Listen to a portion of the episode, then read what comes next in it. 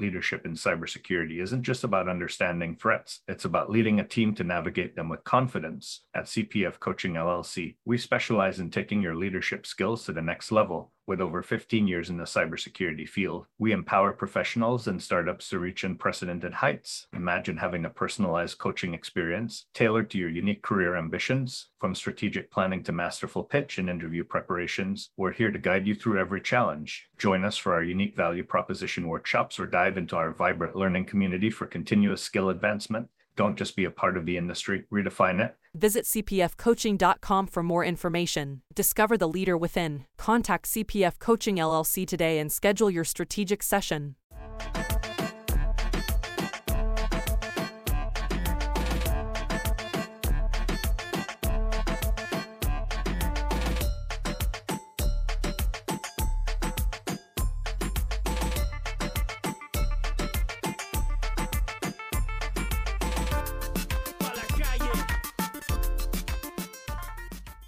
Welcome to another episode Breaking into Cybersecurity. Wow, Andy, thanks for coming on. I see that you recently launched a new book, and I am excited to have you on to talk about it. Yeah, thanks for having me, Christophe. I really appreciate it.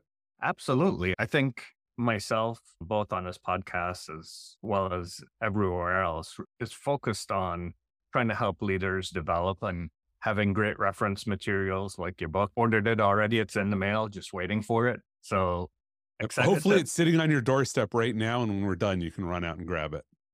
I hope Amazon delivers that quickly. That would be just ingenious. But until I get to read it, maybe I could ask you a couple questions about Absolutely. how it can help both current and future leaders in developing their careers. Absolutely. So I wrote this book as an antidote to a lot of the leadership training and leadership books I've seen out there. And stop me if you've heard this before, but there there are so many of these trainings and books that there's like a cult. They say, here's like the one true way to be a leader. And they're often like an autobiography or a biography of someone or a summary of some niche research done by an academic and it says this is the one thing you need to do and if you just do this over and over again you'll be amazing. And the reality is like what will work for me will not work for you will probably not work for somebody who doesn't look at all like us in some certain organizations. And like this doesn't really help people either. That's something you're already doing in which case you get validation. Oh yes great i should keep doing something i'm already good at or you've tried it it doesn't work. So 1% leadership is written on the philosophy that there is no one true leadership style. There is just getting a little bit better every single day. I think of leadership like a rope, right? And a rope is braided together. And the more strands you have and the stronger each individual strand is, the stronger your rope becomes. And so if you can make every strand in your rope 1% better, or you know every link in your chain if you want to think of it that way 1% better like you get stronger and better and you don't have to make these huge changes to see anything now for some people some of these practices that i go through and there's 54 of them will be completely novel and that will be a big change for them to try that practice but other ones they're going to be like oh I, I do that already but now let me do that with intentionality. So that's the idea for how it will help people is it gives them a framework to work within to improve, but they get to guide themselves or work with a coach who can use these lessons and strategies and say, oh, like you're having a problem with hearing feedback. So let's read the chapter about hear unbelievable things to find your blind spots. And that chapter might resonate with you to let you realize that when people are telling you things that you don't think are true, maybe what they're telling you isn't quite true, but it's a signal about a blind spot that you need to deal with. I, I love that approach. Yeah, you're right. As a coach, we definitely see that there's no one true way to anything. Yep. And that most books have been written more from a mentorship approach where you're sharing their experiences, but that doesn't always relate to everyone. So I love the idea of the 54 practices that you can try and choose your own adventure to that. And they're How organized. How did you come up with that? So the 54 was just, I started writing and that's where I ended up with. Although my wife has a joke about it, which is we had 55 and we were actually were considering dropping it down to 52 so we could have fun with it being like one a week or whatever. And the publisher finally just said, don't force it. But then when we were doing the editing, we cut one and it became 54. And what's fascinating is there 54 is actually the number of weeks for Jews when they're reading from the Torah. There are 54 weekly portions that some weeks, some years you get to all of them, and some years you don't because we have a variable length year. So my wife often makes the joke that, like, ah, just like when you're reading from the Torah, you take different lessons. That's what this is. Like, you read, you can read like one a week. And here's the other thing I've done. If you've read a bunch of business books, and I have some on my bookshelf behind me, you'll often find that it's the same message, just repeated for 300 pages. And they never actually tell you what the message is.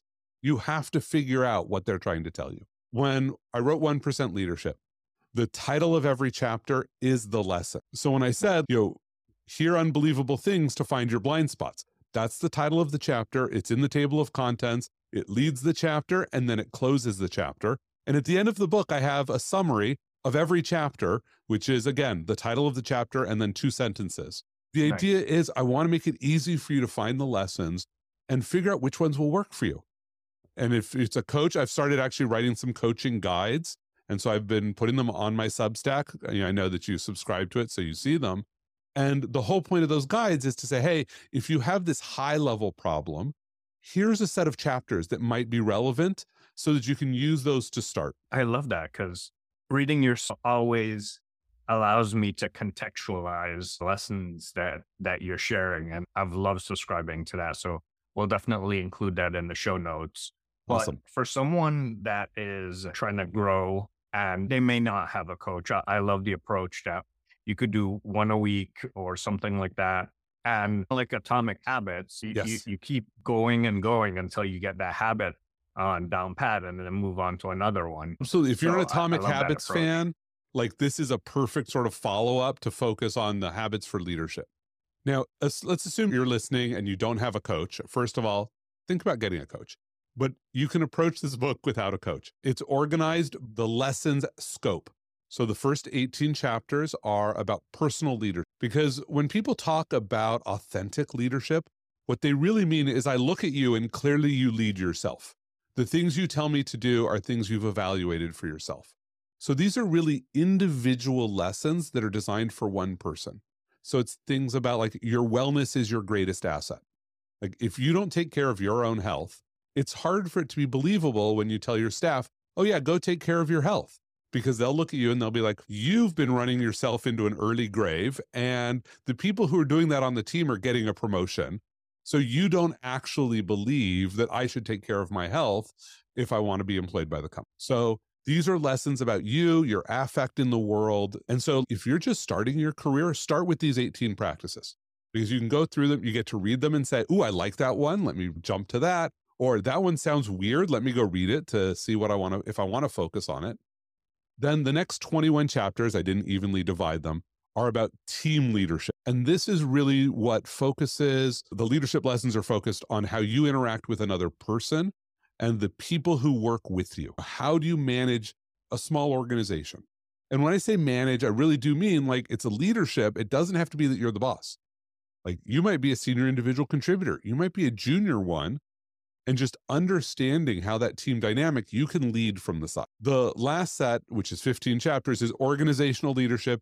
You probably need to be in a more senior role for a lot of these to be relevant, but they're good for you to look at and listen because they're about how do you manage people at multiple steps removed.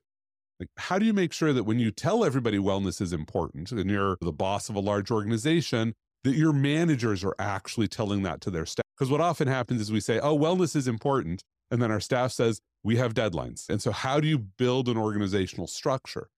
And these lessons apply in a corporate environment, they apply in a community environment. Like if you're part of a nonprofit or just a group of friends, you can think about how you lead in those environments. You said something and I picked up on it.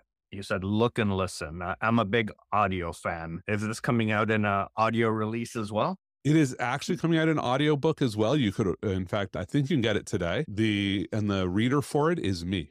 So you'll get to hear oh. my lovely voice. Yeah, I recorded it uh, back in early January. And then in March, I had to do what's known as pickups, which is they went through and they found the few things that they wanted us to retake. And it's fascinating because I got to sit there. I actually had a professional narrator in one ear who like as I'm speaking would be like, just stop, go back. You screwed up a word. We'll just redo that that phrase. And it was actually really hard for me because I'm not used to people who will do micro editing between words. So I would always finish a sentence, then I would get used to going back. And he's like, don't bother. The moment you misspeak, we just want to go back. And the first day I was doing the edits, it was like he was calling like 90% of the edits.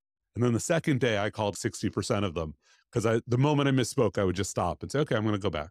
Yes. And that's one of the things about doing a live podcast is I don't edit. I just go straight to the air. Yeah. And it's a big trade off. When you're doing a podcast that's about getting timely information continuously out to people, then you can accept it's a trade off of lower audio quality. And yeah, my coughs come through, it gets out there, but it's a much lower cost to perform to get in content in front of people. When you're doing an audiobook where you get one shot at recording and hopefully thousands and thousands of people will listen to it, it's worth that extra time. And my total time was less than 20 hours. That's not too bad during the size of the book from reading yep. the details on it. Yeah, it's actually um, a pretty um short book. It's only about 45,000 words. Only. So, as you went through, how did how long did it take you to capture these lessons? And just to give the reader a sense of perspective as to your experience. I've been learning these lessons my whole career. So I started in leadership at the Disneyland back when I was still in high school. I worked there. I was a foreman in costume issue, learned a bunch of lessons. Like Disney, and this one doesn't actually come out as an anecdote directly in the book, but you can see where it'll tie into to values. Is when you get your performance review at Disney, everybody has basically the same form. There were, at least at the time, there were variants of it that were more complex for more senior people. But the first thing you were rated on was safety. The second was Disney courtesy. And the third was job knowledge. And then there were a whole bunch of other things. But it was this very clear organizational leadership message about what mattered to Disneyland. Like, they don't care how well you can do your job if you are rude or unsafe, period. Like, they have set their priorities. They would rather have a very safe, polite person who's mediocre at the job than the amazing person at the job who is putting people's lives at risk and like your guests hate because you're selling an experience that is safe and courteous. So that starts. And in fact, I have a Spirit of Disneyland award on my wall because I embraced like I, I did costume issue. My job was give people clothing. It's either the start of their day and I'm the last face they see before they go in front of guests, or it was the end of the day and I'm the first face they see after eight hours of dealing with guests you learn a lot about how much you can affect other people's emotional states when you're in that world. After Disney, I was a bartender, again, where I had to learn to, I made a living based on just how I communicated.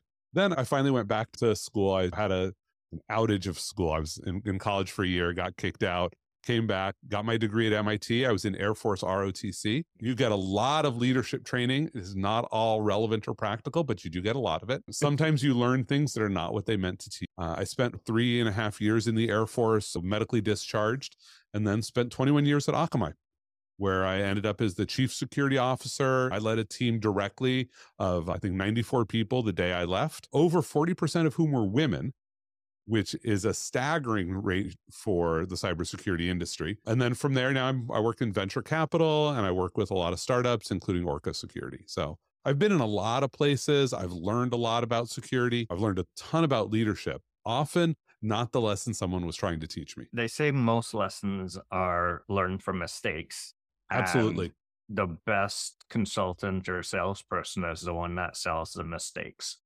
It, it really is. And I'll say that's one of the chapters. I should have had the chapter list in front of me so I can remember exactly what numbers they are. I don't yet have them all memorized, but it's it's in the first section. And it is that, you know, even when you don't succeed, you know, you can get a great story. And so much of my leadership comes out of those stories that that at the first I just embraced the story because I didn't know what the lesson really was.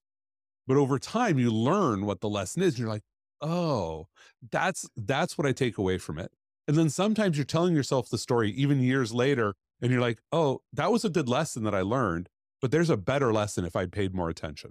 And so remembering those stories for yourself about failure, and then at the organizational level, back to your sales point, another lesson about this is that failure is an opportunity to provide great customer service, right? And you, and it's my belief that you cannot be a great customer service organization if you don't fail. That it's in the moments of failure that you ele- can elevate your practice to greatness. Otherwise, you're good and you can be good. But the companies that you think about and the brands that have great customer service, you remember them because how they acted during a failure, even if it wasn't theirs. I think we saw that in the recent travel debacle at Southwest. Absolutely. How many other brands leaned in and provided great customer service because they said, we will help you if you just got straight. Yep. Yeah. Yeah.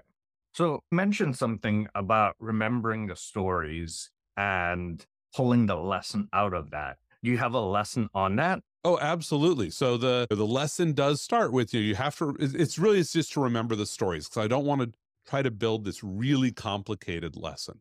Right. The goal isn't to say, oh, you should do this and then this. It's really here's this one thing that you can go do. So really, so that lesson is uh, it's actually chapter five. I just pulled up the chapter list. Even if you don't succeed, a story about failure can be a reward. But now you tie that with other lessons that you can really go for which is if I move back to chapter 14, it's retain the confidence of the new learner and temper it with the caution of the old hand.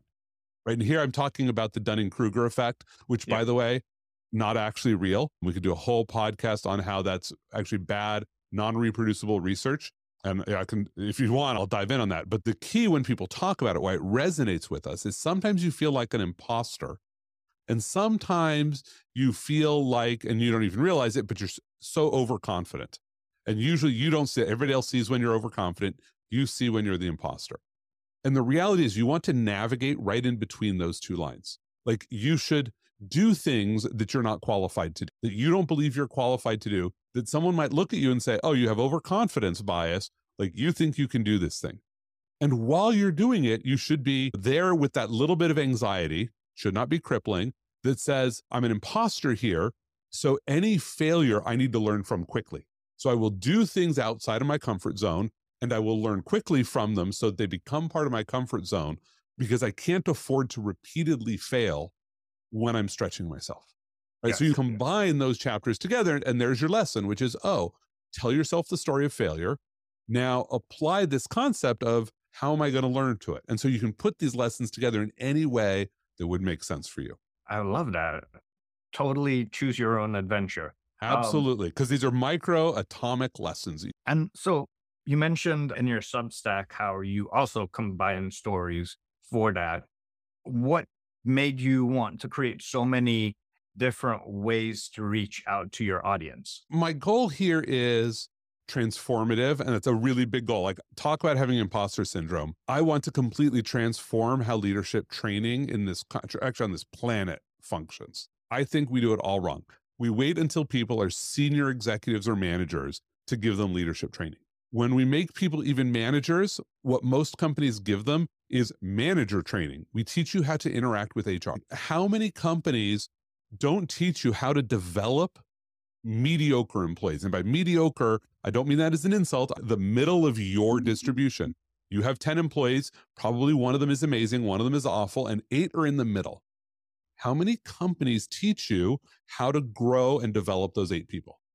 Almost none. Yet that's 80% of your workforce why would you not be focused on that 80%? Right? Instead, what we do is we say, okay, that one that is awful, here is how you manage them out of the organization. Again, we don't say, here's how you improve them or how you get work out of them. Here's how to get them out of the organization. And it's a wicked expensive process because we're afraid of being sued. So everything you're going to do there is about liability protection.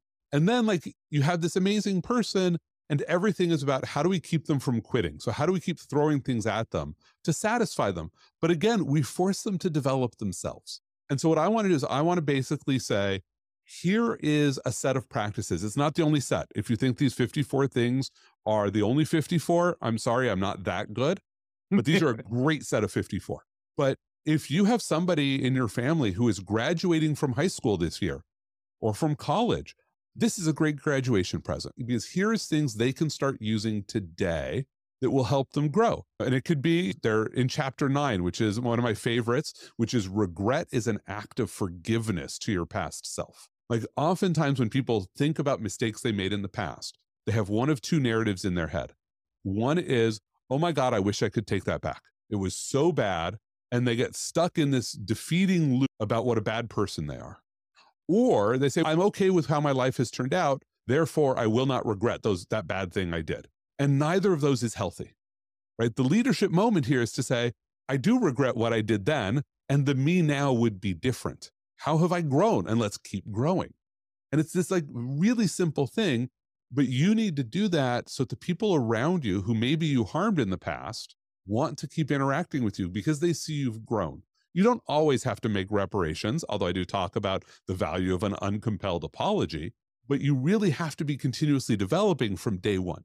And I, that's what I want. I want people to develop from day one with practical advice that they can choose from and they know what's hazardous. The longest chapter in my whole book is the introduction.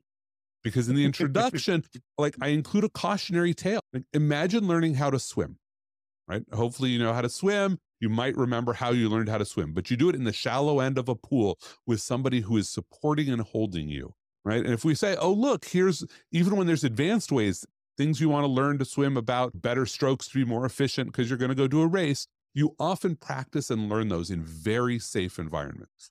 We do not throw people into the Orinoco to get eaten by piranhas while they're learning to swim. But some of the corporate environments are like that. So Yeah, you have throw you in the deep end. they throw you in the deep end. But if you took some of these chapters and said, oh, like I talk about the uncompelled apology, there are organizations in which if you apologize, like you're doomed. Like you're like, oh my God, you're so weak, nothing will happen here. There's some bad leadership there. It needs to be fixed. But I want to start with a cautionary note that tells people as you notice these lessons, think about the environment. And if you're the leader making space for people, part of your job is to clean up the environment so that there's a safe place for people to learn. Wow. I love that. Yeah. Like you said, all too often there isn't that safe environment for people to fail. And especially in in technology and cybersecurity, we need to have that fraud way dev environment where Yep. levels of failure are almost expected in order to advance. And I, I think when it comes to leadership, they don't do that. It's um, Absolutely you're a supervisor now or you're a manager now and you're expected to know it all. Yes. And in fact, it's funny because I actually have two different chapters focused on that very specific one. So one is about the team management. It's one of my favorite chapters, which is an apology budget allows your team to take risks, right? If you have people that you're asking them to try something new, they should recognize that you have a budget for apologizing on their behalf to your peers. Like if you work for me and I ask you to do work and you fail at it, I'm going to apologize. I'm not going to throw you under the bus. Now I'm going to go to my peer and I'm going to say, look, this was a development opportunity for Christophe. I should have provided more support. I should have noticed this wasn't working. I should have corrected it so you weren't impacted. It's a leadership failure. And here's what I'm going to do to be better about that. I'm going to make sure, both for Christophe's sake, that he has better support. I'm going to give him specific ways that he can help repair this relationship. But mostly this is on me. And that's okay. But you now, if you've seen me do this with your your peers, you're like, great, it's safe to take risks here. Yep. And Andy is learning that sometimes he over delegates, right? And sometimes he needs to delegate more, and he's going to learn that. And then there's a second one, which is actually at the organizational level, which is really one of the last chapters, chapter 52, which is really a commentary on product management in many companies, but it applies everywhere. Which is if you aren't regularly failing at future bets, you aren't taking enough risk. So Yeah. if you never have to apologize for the failures of your subordinates, you are not taking enough risk in developing and training them and giving them opportunities. Like they need to fail because that failure tells you that you're taking enough risk with them that they can grow. If you only let them do very safe things, they will never learn to do the things that aren't already safe. And that goes for business too, because a risk comes both with positive and negative rewards. Positive rewards are profit and cash flow. Rewards are you have to close down a product, you lose customers based on those decisions. I think all too often people look at risk only as a negative and don't look at what's the positive that could be gained from that. it's a risk reward trade off for everything and we i think we sometimes separate risk and reward rather than realizing it's just this balance of what you're doing and your goal is to get the rewards well in leadership the reward is when the people that you developed surpass you so i'm looking at all the people who used to work for me and all of the positions they've moved into and the leadership roles they have And some of them are still developing. Actually, all of them are still developing, but some of them are very senior in the industry. Some are very junior in the industry. And I'm watching them and that's my reward. And I want that reward for you, for your listeners. Like, I want it to be that everybody who buys the book or gets it gifted by a friend or whomever, like, they get better. And even if I personally see it, I'll know that's the reward that I want. My my risk was I three years of my life writing the book. And as an author myself, I can say that's the best reward that we could have from seeing impact ripple across those that have read the book. And yep. Andy, thank you so much for coming on. Before we go, what's the best way for readers to get the book if they haven't ordered it already and keep track of you? So, best way to get the book is find your favorite bookstore and buy it from there. Obviously, all of the online bookstores have it. My hope is that your local independent bookstore has it. You can get it anywhere. As an author, I try not to tell you exactly which store to buy it from. My royalties are the same wherever you get it from. So, really buy it from wherever you're going to want to get it. Keeping track of me, so one way is obviously my Substack newsletter, which you're having the show notes, but it is Duha, D-U-H-A 1 O-N-E substack.com. You can find me there. You can find me on any social media platform pretty much. I'm some variant of csoandy on many of those. Easy to find there. If you manage to listen to this podcast the week that it's dropping in, then next week I will be at RSA and I will be doing signings of the book in a couple of different places.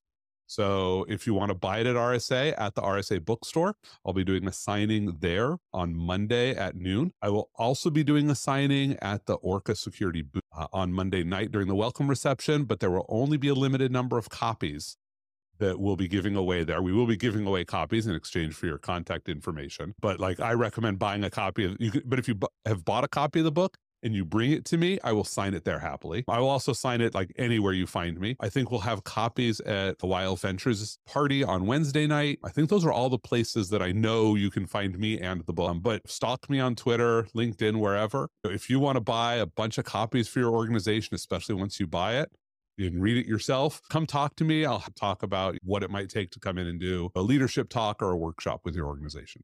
Absolutely love it. And hopefully, uh, Orky who's there in the background will be able to travel to all those events as well. Yeah, he'll definitely be at some of them. Perfect. Thank you so much, Andy, for joining us on Breaking into Cybersecurity Leadership.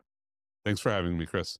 In the rapidly evolving world of cybersecurity, your business needs a guide that's as dynamic as the threats you face. CPF Coaching LLC delivers unparalleled expertise to elevate your cybersecurity startup or business with a decade and a half of specialized experience. We're not just advisors, we're your strategic partners in growth and risk mitigation. Our tailored advisory services range from immediate hourly guidance to comprehensive three or six month packages, all supported with encrypted messaging for real time assistance for more information, cpfcoaching.com is your destination. Forge a path to success and distinction in the cybersecurity landscape. Connect with CPF Coaching LLC today and secure your business's future